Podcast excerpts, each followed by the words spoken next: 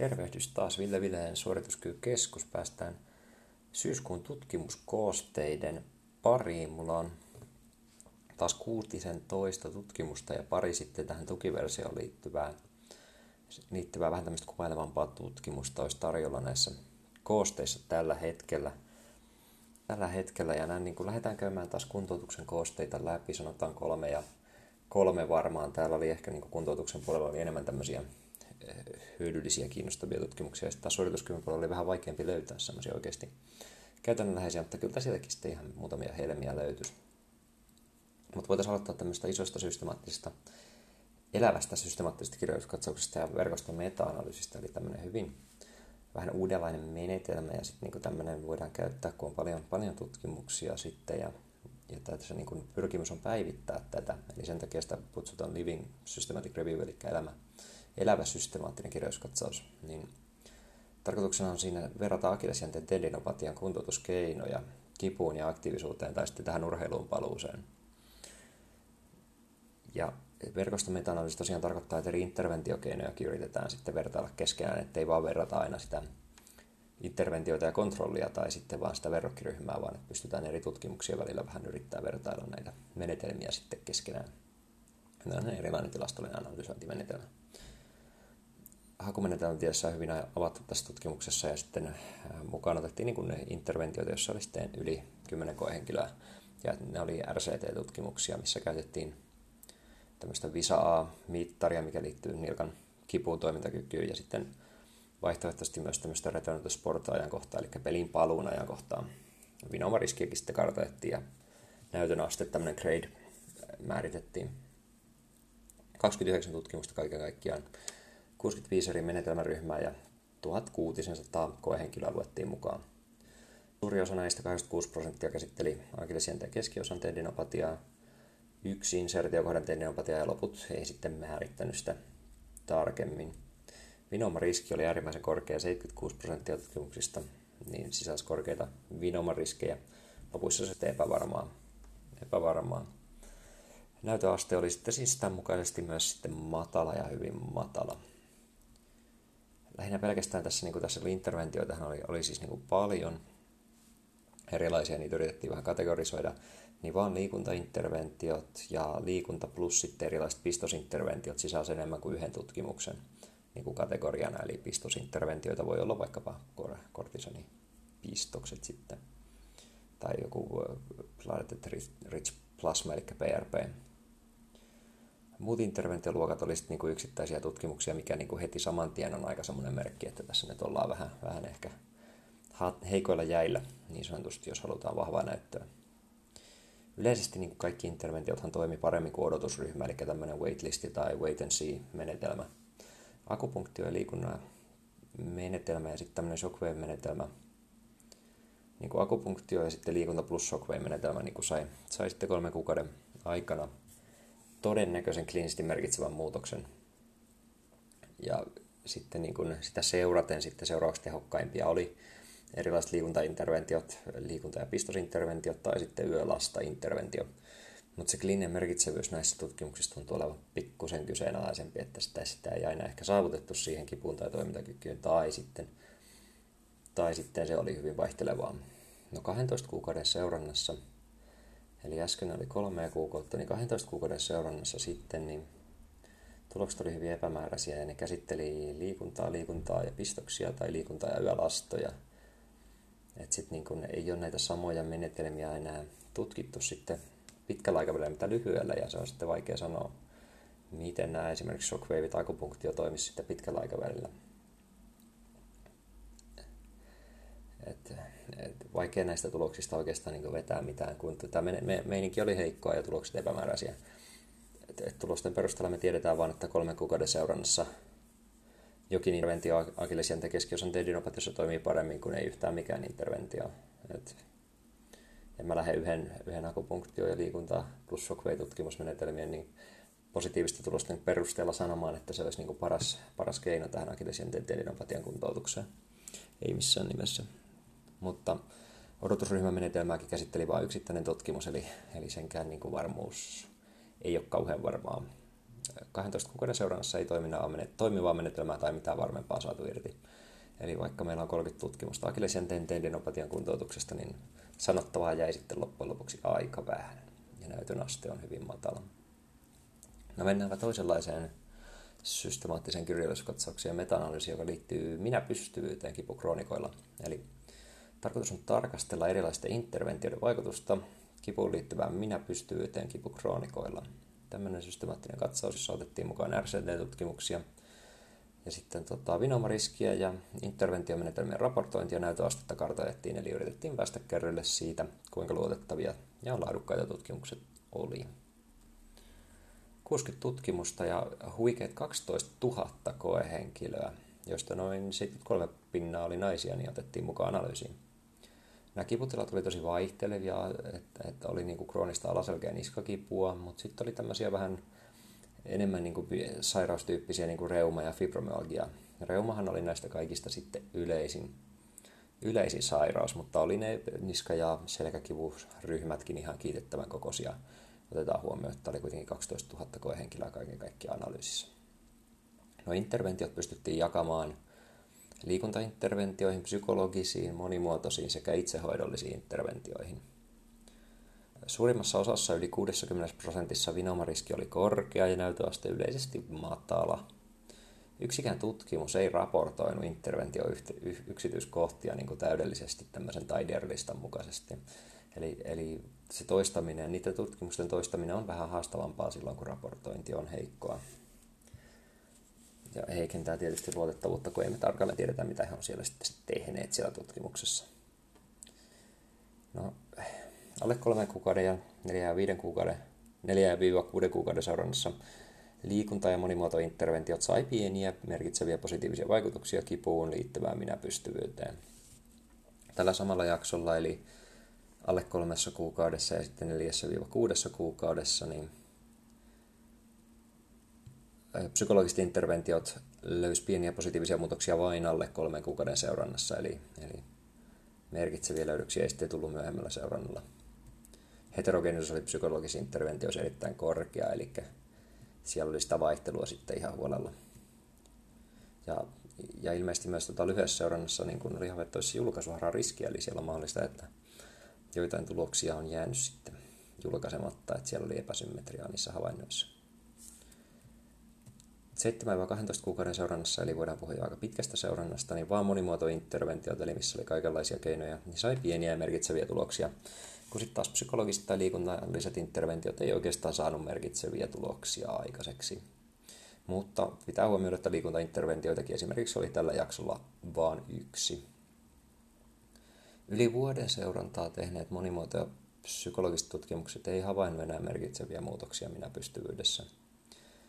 Itsehoidolliset interventiot, eli tämmöiset self-helpit ja ohjeisiin perustuvat interventiot ei oikeastaan saanut saanut sitten minkäänlaisia vaikutuksia aikaan millään seurantajaksolla. Välillä sitten kun lähdettiin tilastokikkailemaan ja tarkemmin kaivelemaan, niin sitten niitä merkitseviä eroja saatiin sitten kaiveltua esiin, mutta no, sen menetelmän arvohan ymmärretään heti siinä, että totta kai tuloksia löydetään, mitä enemmän kaivetaan. Suuri ongelma on sitten tämä tulosten yleistettävyys, että tota, nämä interventiot sisäisessä kategorian sisällä tosi paljon erilaisia toimia, mutta sitten tuleehan meidän huomioida, että kun puhutaan kipukroonikosta, vaikka fibromyalgiasta ja niskakivusta kärsivällä, niin nämähän on hyvin erilaisia tilanteita ja tässä tämä minäpystyvyys on kontekstiltaankin vähän erilainen asia, että, että mä en nyt ole ihan varma, että kuinka, kuinka yleistettäviä nämä tulokset sitten on läpi niin kuin kiputilojen ja interventioiden että on, oliko tässä esimerkiksi järkevää analysoida tuloksia yhdessä. Ja sitten totta kai tutkimusten laatuhan ei ollut ihan parasta, raportointi oli heikko ja vinomariski korkea. Vaikuttaisi kuitenkin siltä, että tämmöiset monia eri juttuja sisältävät liikunnalliset ja psykologiset interventiot voi saada aikaa pieniä positiivisia vaikutuksia yksilön minäpystyvyyteen, ja tämä pätee etenkin lyhyellä aikavälillä. No sitten meillä löytyy täällä, kuulkaa aika monta muutakin systemaattista kirjoituskatsausta. Tässä on yksi tota, Rotterdorfin tendinopatiasta ei käydä tätä nyt sen ihan aivan sikana läpi, mutta tota, tämmöinen loppukaneetti tässäkin oli se, että on mahdollista, että, että niin rotatorkaffin eh, oireilussa toistu, korkeammat toistomäärät ja niin suurempi tiheys voi olla vähän parempia, mutta nämä tutkimukset, tutkimusten määrä ja, määrä ja laatu oli sitten niinku standard, niinku standardiltaan aika heikkoa ja, ja sitten määrät oli, määrät oli vähäisiä, niin on vaikea vetää, vetää sitten yksityiskohtia ja niin kuin yhteenvetoa tästä aiheesta. Sitten on tämmöinen mielenkiintoinen RCT-tutkimus, jossa käytettiin FIFA 11 Plus-ohjelmaa, eli tämmöistä ihan perinteistä alkuverkko-ohjelmaa urheilijoilla, niin joko 10 minuuttia tai 20 minuuttia per reeni, ja sitten katsottiin vähän, että miten se vaikuttaa loukkaantumisherkkyyteen tai loukkaantumisriskiin. Mukaan otettiin aika paljon joukkueita useilta eri ikäluokilta.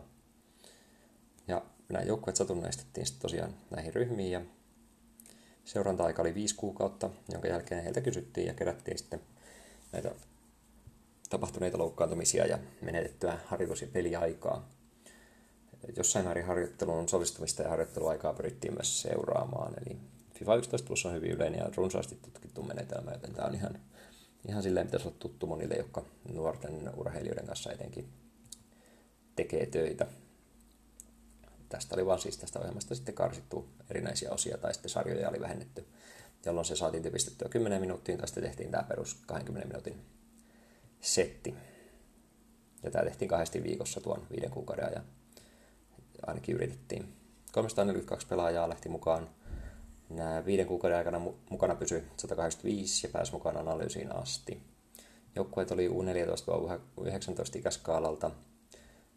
Yksikään joukkue ei pelannut korkeammalla tasolla. Yksi siellä oli, sit, mutta se putosi pois, eli nämä oli vähän tämmöisiä matalamman tason nuoria urheilijoita toteutuminen ja osallistuminen tähän niin 11 plus harjoitteisiin oli noin 80 pinnaa, eli mikä on ihan ok tämmöisessä interventiossa ja viiden kuukauden interventiossa.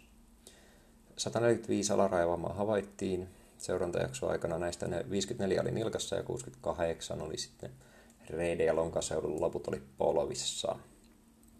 Insidenssi oli 10 minuutin ryhmässä 6,37 ja 20 minuutin ryhmässä 7,20 per tuhat tuntia – Eli ero näiden välillä oli alle yksi, per, yksi loukkaantuminen per tuhat tuntia. Ryhmien välillä ei siis ollut merkitsevää eroa loukkaantumisriskissä, eikä sitten niin kuin löydetty myöskään eroja vamma-alueen tai vamman vakavuuden osalta. Ei, datasta ei näy irtoavan mitään trendiäkään mihinkään suuntaan, että Mielenkiintoista kyllä 20 minuutin harjoitusryhmässä oli lähes merkitsevästi enemmän vakavia vammoja mutta tämä saattaa nyt olla vain tämmöinen tilastollinen löydös ja teennos, mikä ei sitten todellisuuteen kanna. Voi olla, että liian pieni otos siihen todellisuuden tulkitsemiseen. Kontrolliryhmähän tässä ei ollut. Me ei siis tiedetä läheskö kumpikaan näistä vammoista loukkaantumisia. Voi olla, että sitäkään ei tapahtunut. Me vaan tiedetään sen verran, että mitä näiden kahden välillä tapahtuu. Että nämä vammaluvuthan oli aika korkeita edelleen, 6-7 oli insidenssia, niin kuin aika monta loukkaantumista tuli, tuli sitten lopulta viiden kuukaudenkin aikana.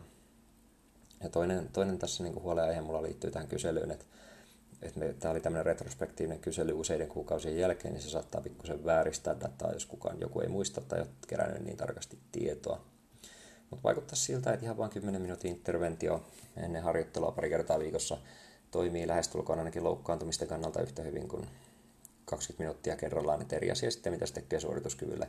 Mutta on lohduttavaa tietää, että vähemmälläkin pärjää, jos halutaan, halutaan semmoista niin kuin loukkaantumisriskin hillintää siinä mielessä, että ainakaan niin kuin 20 minuuttia, eli tuplasti pidempi aika ei ole parempi. Eri asia sitten, että vähentääkö se 10 minuuttia loukkaantumisia, siihen tämä tutkimus ei ota kantaa. No, otetaan vielä, vielä yksi, ja tämä oli ihan tota, tässä oli välissä tämmöinen systemaattinen kirjauskatsaus, joka oli aikamoinen sekasotku kanssa epäspesifistä niskakivusta ja siihen niin liittyvästä harjoitteluannostelusta. Mutta kaikki harjoittelu ei niin lopulta tuo hyötyjä kipuun tai toimintakykyä, sitten oli tosi paljon eroja eri seuranta-aikoina. Mutta joillakin harjoitteilla tai harjoitteluyhdistelmillä voidaan saavuttaa niin lyhyen aikavälin hyötyjä. Et tutkimus näyttää pitkään ja keskipitkän seurannasta niin niskakivun liikeharjoittelussa niin on hyvin vähäistä ja epäselvää. Mutta on tästä vielä yksi polven niverikkoon liittyvä tutkimus, ja siinä yritettiin kartoittaa niitä yhteyksiä niveruston vähenemisen ja kivumuutosten välisiä niin kuin, välillä. Eli tässä käytettiin erillistä datasettia, mitä tutkijat sitten tarkasteli, ja siinä oli polvemagneettikuvia 12 kuukauden ja 24 kuukauden seurannalla. Datasta tutkittiin sitten vielä Vomakin kipuosiota, ja sen, niin kuin sen pisteitä sitten 12, 24 ja 36 kuukauden seurannalla, eli vuoden kahden ja kolmen jälkeen. Magneettivuoksista analysoitiin sitä rustokudoksen paksuuden muutosta, sitten synoviitti eli nivelkaulon tulehusta sekä sitten tämmöistä niin sanottua luitimen ödemaa, eli bone marrow edema, mutta yleensä sit, sitä voidaan myös käsitellä tämmöisen niin luitimen vauriona, tässä on niin termien käyttö on aika vapaata ja se ei välttämättä virallisesti ole sitä ödemaa sitten, mikä siellä on siellä polvessa tai luitimessa. No 600 polvea tutkittiin, mikä on ihan kiva määrä. 59 prosenttia oli naisia ja keski-ikä oli siellä vähän reilu 60. Nivelrikko oli itsessään keskimäärin keskitasosta vakavuudeltaan. Seurannan aikana tämä rustokudos näissä polvissa väheni ja nivelkalvon tulehuslyytimen ödeema ja kipu kasvoivat hieman. Rustokudoksen väheneminen itsessään oli merkitsevästi yhteydessä nivelen tulehustilaan ja lähes merkitsevästi yhteydessä luitimen vaurioihin ja tähän niin ödeemaan. Rustokudoksen väheneminen itsessään sitten oli merkitsevällä tasolla kyllä yhteydessä kivun lisääntymisen seurannan aikana, mutta 0,1 mm rustokudoksen vähenemisen yhteydessä havaittiin keskimäärin 0,32 pisteen korkeampi kipu, eli niin kuin täysin mitätön ja rustokudos ei oikeastaan niin tuonne enempää juuri vähentynyt ja Vomakinkin kipuasteikko on 20 pisteinen asteikko, niin 0,32 tässä niin koko skaalalla, niin eihän tätä voi niin millään mittarilla pitää kliinisesti merkitsevänä muutoksena. Lisäanalyysien perusteella sitten kipu- ja rustokudoksen yhteyden merkitsevänä säätelinä havaittiin olevan tämmöinen nivelkalvon tulehuksen määrä, eli tämän synoviitin määrä. Tuloksien tulkinnassa toki tulee huomioida, että tässä niin lähdettiin sörkkimään ulkoista datasettia ja analysoitiin vähän niin jälkikäteen sitä ja sitten ei vieläkään niin mitään kausaliteettia tai kaikkia mahdollisia muuttujahan tässä ei lähdetty selvittämään, vaan, vaan tässä ollaan niin hyvin rajallisessa kyvyssä selittää asioita tässä tutkimuksessa. Mutta vaikka niin kuin tässä tapauksessa on olemassa tilastollisesti merkitsevä yhteys rustokudoksen vähenemisen ja kivun lisääntymisen välillä, niin sillä ei todennäköisesti ole minkäännäköistä kliinistä merkitystä. Eli kivun näkökulmasta on kyseenalaista tavoitella vaikkapa rustokudoksen kasvua tai vähenemisen pysähtymistä, ainakin tämmöisellä niin kuin vuoden-kolmen niin kuin tavoiteajalla, että, että vaikkapa lääkeinterventioita tai muita, niin ei ehkä niin kuin kannata painottaa sitä rustokudoksen kasvua ainakaan, jos tavoitteena on vähentää kipua, koska se vaikutus tulee olemaan erittäin minimaalinen hyvin suurella todennäköisyydellä, ellei kyseessä ole äärimmäisen non-lineaarinen ilmiö, jolloin toki asia on eri. No joo, siinä lähinnä siitä kuntoutuksesta ja voitaisiin vähän tsekkailla vielä noita suorituskyvyhommia seuraavaksi. Tässä oli erittäin mielenkiintoinen Morani ja kumppaneiden. Tämä oli vähän tämmöinen, ei ehkä niin, niin kuin vahva tutkimus, mutta erittäin mielenkiintoinen ja käytännönläheinen tapaustutkimus, jossa tavoitteena oli tarkastella suorituskyvyn kehitystä läpi tämmöisen nuoren akatemian jalkapalloilijan nuoruusvaiheen. Eli tässä oli kyseessä korkean taso englantilainen jalkapalloakatemia, josta valittiin kuusi pelaajaa jälkikäteen tehtävään analyysiin, joka oli ollut akatemia toiminnassa ja sen testauksen alla kuuden kauden ajan, eli todella monta vuotta. Tämmöiset tutkimukset on todella harvinaisia, jonka takia mä nyt ainakin ehkä sallisin tuon niin retrospektiivisen jutun, että data, data analysoidaan vasta jälkikäteen. Että me saadaan näin monelta vuodelta tsekattua sitä kehityskäyrää, eli heillehän tehdään säännöllisesti testejä kolmesti kaudessa – niin nämä pelaajat oli roikkunut mukana kuuden kauden verran, niin niistä saatiin tosi nätisti analysoitua sitä dataa. Tässä tapauksessa analysointi tehtiin 10 metrin sprintistä, 20 metrin sprintistä ja esikevennyshypystä. PHV, eli pituuskasvu huippunopeuden vaihetta, mitattiin perinteisesti. Ja sitten nämä tulokset käsiteltiin Z-arvoina, mikä on tämmöinen niin kuin, äh, hyvin tämmöinen että sanotaan teenäinen arvo, jolla pystytään vertaamaan sitten eri suorituksia ja eri suoritustasoja muihin pelaajiin ja joukkueen yleiseen suorittamiseen. Itsekin käytän sitä arvoa testitulosten analysoinnissa. Pelaajat oli alussa 9-10-vuotiaita ja lopussa sitten 15-16-vuotiaita.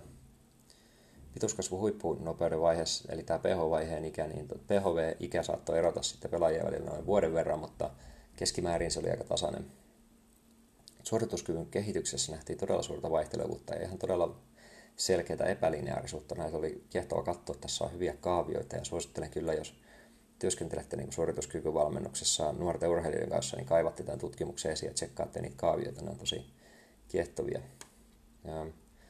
Suorituskyky ei siis niin kuin missään testissä mennyt puhtaasti suoraan ylöspäin tai alaspäin, vaan silloin kun sitä niin kuin tuloksia verrattiin muun joukkueen suorittamiseen. Pääasiassa valikoitujen pelaajien osalta sprinttitesteissä tapahtui verrannosti suoritustason laskua niin kuin PHV-vaiheen jäl- lähikuukausina.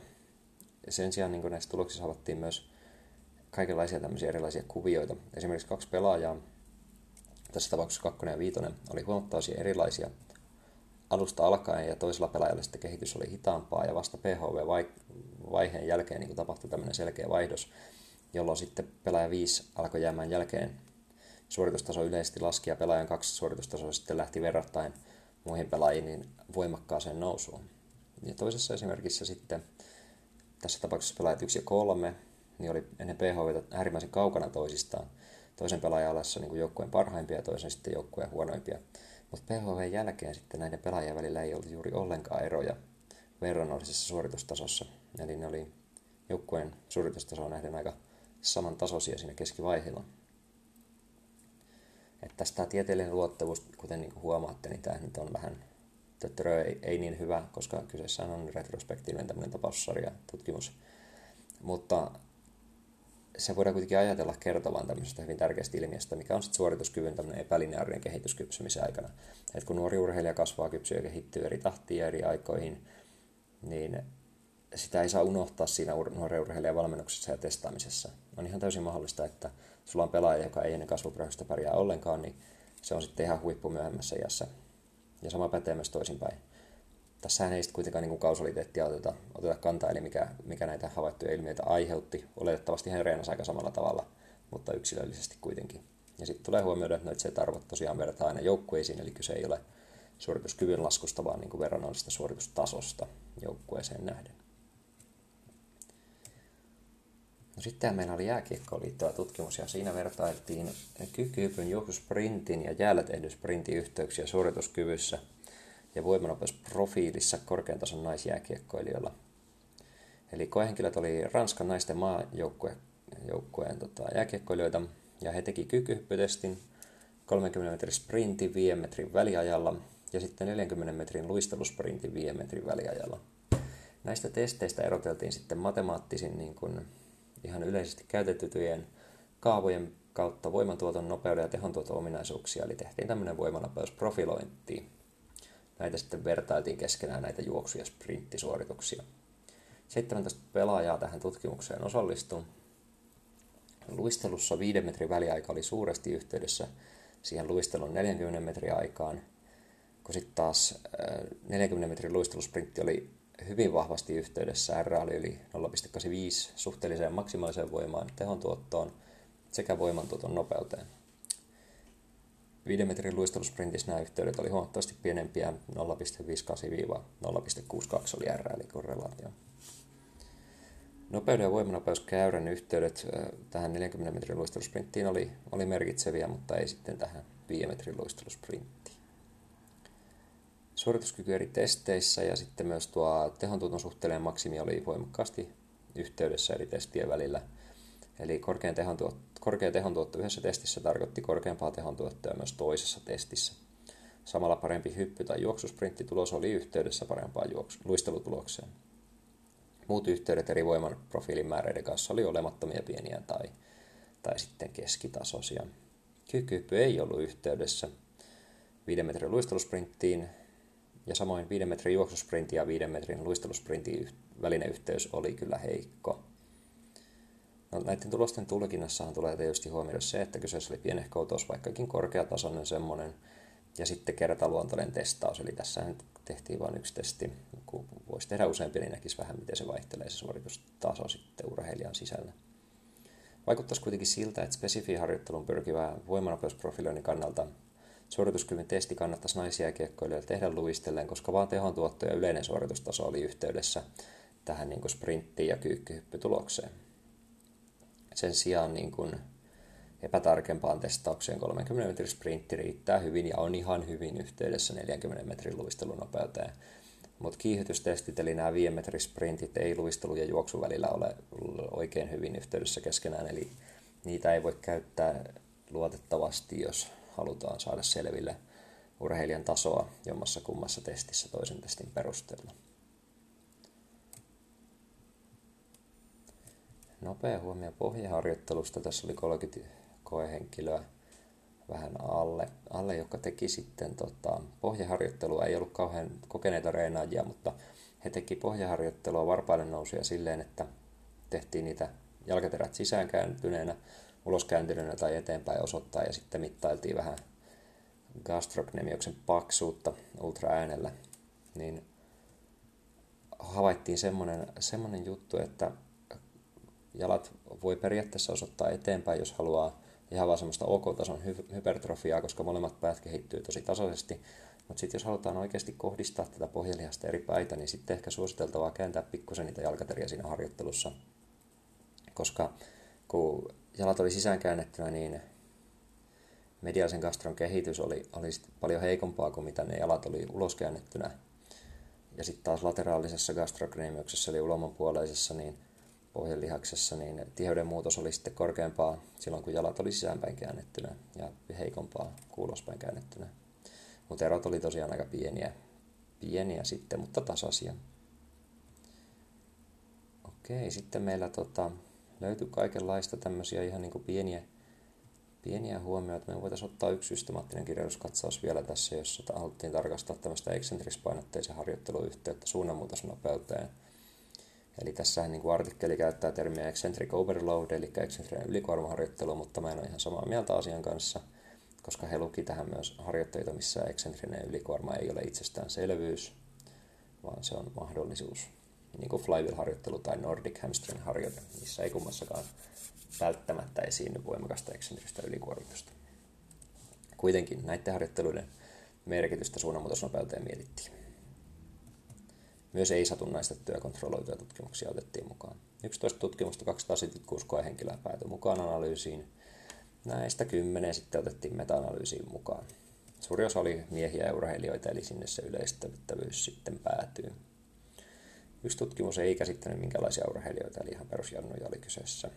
Interventiona pääasiassa flywheel-harjoittelu kahdessa tutkimuksessa käytettiin nordikkeja – Eli Flywheel on tämmöinen väkipyöräharjoittelu, on tehnyt sitä videoluennon joskus ja opinnäytet työn, käykää tsekkaamassa, jos ette tiedä mitään aiheesta. Harjoittelua tehtiin 1-3 kertaa viikossa 5-12 viikon ajan. Suunnanmuutostesteissä oli sikana vaihtelua ja tutkimukset käytti kahdeksan eri suunnanmuutosnopeustestiä yhteensä. Tutkimusten laatu oli ihan jee, mutta hyvin vaihtelevaa. Metanalyysin perusteella tämmöinen eksentrispainotteinen harjoittelu saa aikaan suurta parannusta suunnanmuutosnopeuteen. Tämä heterogeenisyys tässä oli äärimmäisen korkea ja datasta paistaa esiin yksi aivan niin kuin selkeä outlieri, eli tämmöinen poikkeama, jotka todennäköisesti liioittelee tätä saatua yhteistä tulosta hieman. Silti tässä niin kuin datassa oli havaittavissa selkeä trendi, pieniä ja keskisuuria positiivisia vaikutuksia. Tuloksia vielä tulkittaessa tulee huomioida, että kontrolliryhmä harjoitteli hyvin vaihtelevasti ja sitten tiedetään myös, että suunnanmuutosnopeuden testit ei välttämättä korreloi kovin hyvin keskenään ja tutkimukset käytti yhteensä kahdeksan eri testiä, joten mm-hmm. mutta korkea heterogeenisuus on myös huomioitava, että täällä on niinku selkeitä poikkeamia oli sitten, mutta trendi on kuitenkin sellainen, että voidaan ehkä sanoa, että eksentrispainotteinen harjoittelu, kuten flywheel-harjoittelu, on urheilijoille silti hyödyllinen tapa kehittää tätä suunnanmuutosnopeutta. Okei, tässä ehkä näin niin pääpointit. Sitten mulla on täällä tutkimuksia esimerkiksi semmoisesta intervalliharjoittelussa, missä intervallien kestoa vähennetään progressiivisesti harjoitteen edetessä, toimii hyvin. Sitten on esimerkiksi siitä, miksi rangaistus nopeuttaa hetkellistä oppimista, mutta heikentää mieleen palauttamista niin kuin motorisissa suoritteissa. Ja sitten meiltä löytyy vielä, kuulkaa, tämmöistä velocity-based training-tutkimusta ja horisontaalisen voimantuoton ja kiihdytysprofiilin yhteyttä heikon tason urheilijoilla – kuntoutuksen puolella sitten taas löytyy vaikka ja mitä tota, esimerkiksi, esimerkiksi polven, polven patelofemarikipuun liittyvissä asioissa netti, nettipohjaisen tiedon luotettavuudesta ja sitten on MS-potilaiden spastisiteetin harjoitteluvaikutuksia ja muuta semmoista sitten. Mutta ei mitään, he laittakaa taas palautetta tulemaan, jos semmoista on. Jos podcastia voi jotenkin parantaa, tiedotusasiana olen aloittanut tässä uuden, uuden opiskeluurakan taas, niin tutkimuskosteissa voi tulla tapahtua pientä vähenemistä. On muutenkin ollut vähän haastavaa löytää riittävän laadukkaita ja kiinnostavia tutkimuksia tässä viime kuukausina, joten muutenkin voi olla, että väärät sitäkin kautta vähän vähenee, mutta älkää ihmetelkö, jos pikkusen, pikkusen taas tahti hidastuu. Että on tässä muita prioriteetteja edellä, mutta ei mitään, tota, heittäkää palautetta ja kertokaa vähän mitä mieltä näistä aika freestyle-podcasteista olette, olette niin tota, ollaan taas ensi kuussa kuulolla.